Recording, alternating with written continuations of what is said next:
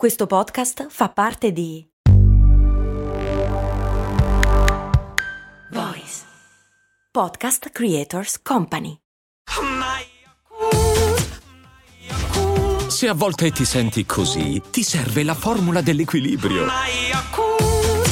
Yakult Balance, 20 miliardi di probiotici LCS più la vitamina D per ossa e muscoli. Sicuramente uno dei quesiti più diffusi del mondo, nel senso che tutti a un certo punto, americani compresi, si sono chiesti ma perché in America le date si scrivono col mese prima, poi il giorno e poi l'anno? Cose molto, cose molto, cose molto umane. Ciao, sono Giampiero Kesten e queste cose molto umane, il podcast che ogni giorno risponde alle vostre curiosità, o almeno ci prova in questo caso, nel senso che la risposta non è esattamente facile. Diciamo che c'è un po' di confusione. Allora, sicuramente avrete scoperto a un certo punto delle vostre esistenze che in tutto il mondo le date si scrivono giorno, mese anno, tranne negli Stati Uniti dove si scrive mese, giorno, anno, che non ha nessun senso. Ok, ci sono alcune eccezioni anche a quella razionale, nel senso che per esempio in Corea, in Cina, in Iran si scrive prima l'anno, poi il mese e poi il giorno, che però comunque per quanto sembri al contrario ha tutto sommato il suo senso, cioè si va dal grosso fino al piccolo, o in altre parole si va dal contesto più grande fino al dato più preciso. E anche questo rischia di non essere comodissimo perché magari quello di cui hai bisogno è sapere il giorno preciso perché l'anno bene o male è dato per scontato, ma comunque ha la sua logica, via. Curiosamente i modi in cui si scrivono le date hanno dei nomi particolari che a loro volta vengono dall'informatica e che dall'informatica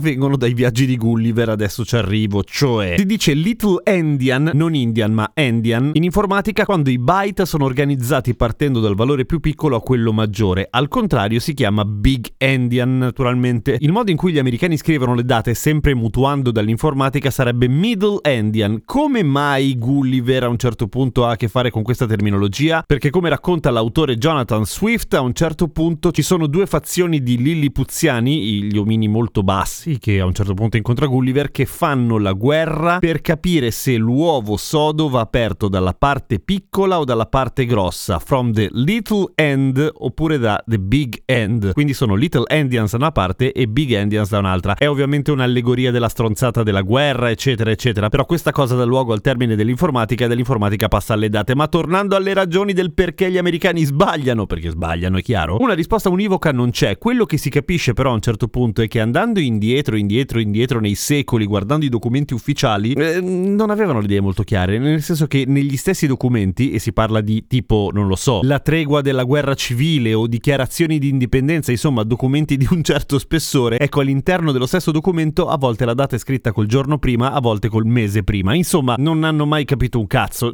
probabilmente non gliene fregava niente, via. C'è però una cosa che rende tutto un pochino meno stupido, cioè il fatto che il mese veniva sempre scritto per esteso, cioè non era un numero. Per cui se tu mettevi 4 luglio o luglio 4 e poi l'anno, era impossibile confondersi lo stesso, ok? Poteva essere nell'intenzione dell'autore un po' schizzato, nel senso che poi cambia idea subito dopo, ma comunque poteva essere che in quel momento quello che importava era contestualizzare prima il mese e poi il giorno preciso. Boh! Il vero problema è arrivato quando si è iniziato ad abbreviare il mese con il numero, come logica vorrebbe ovviamente. Ma a quel punto era un pochino troppo tardi per cambiare tutto quanto. E così gli americani, orgogliosi esattamente come lo sono del loro sistema imperiale che fa a botte col sistema metrico decimale, hanno deciso di perpetrare la tradizione di indipendenza rispetto al resto del globo usando delle date scritte a cazzo. A domani con cose molto umane.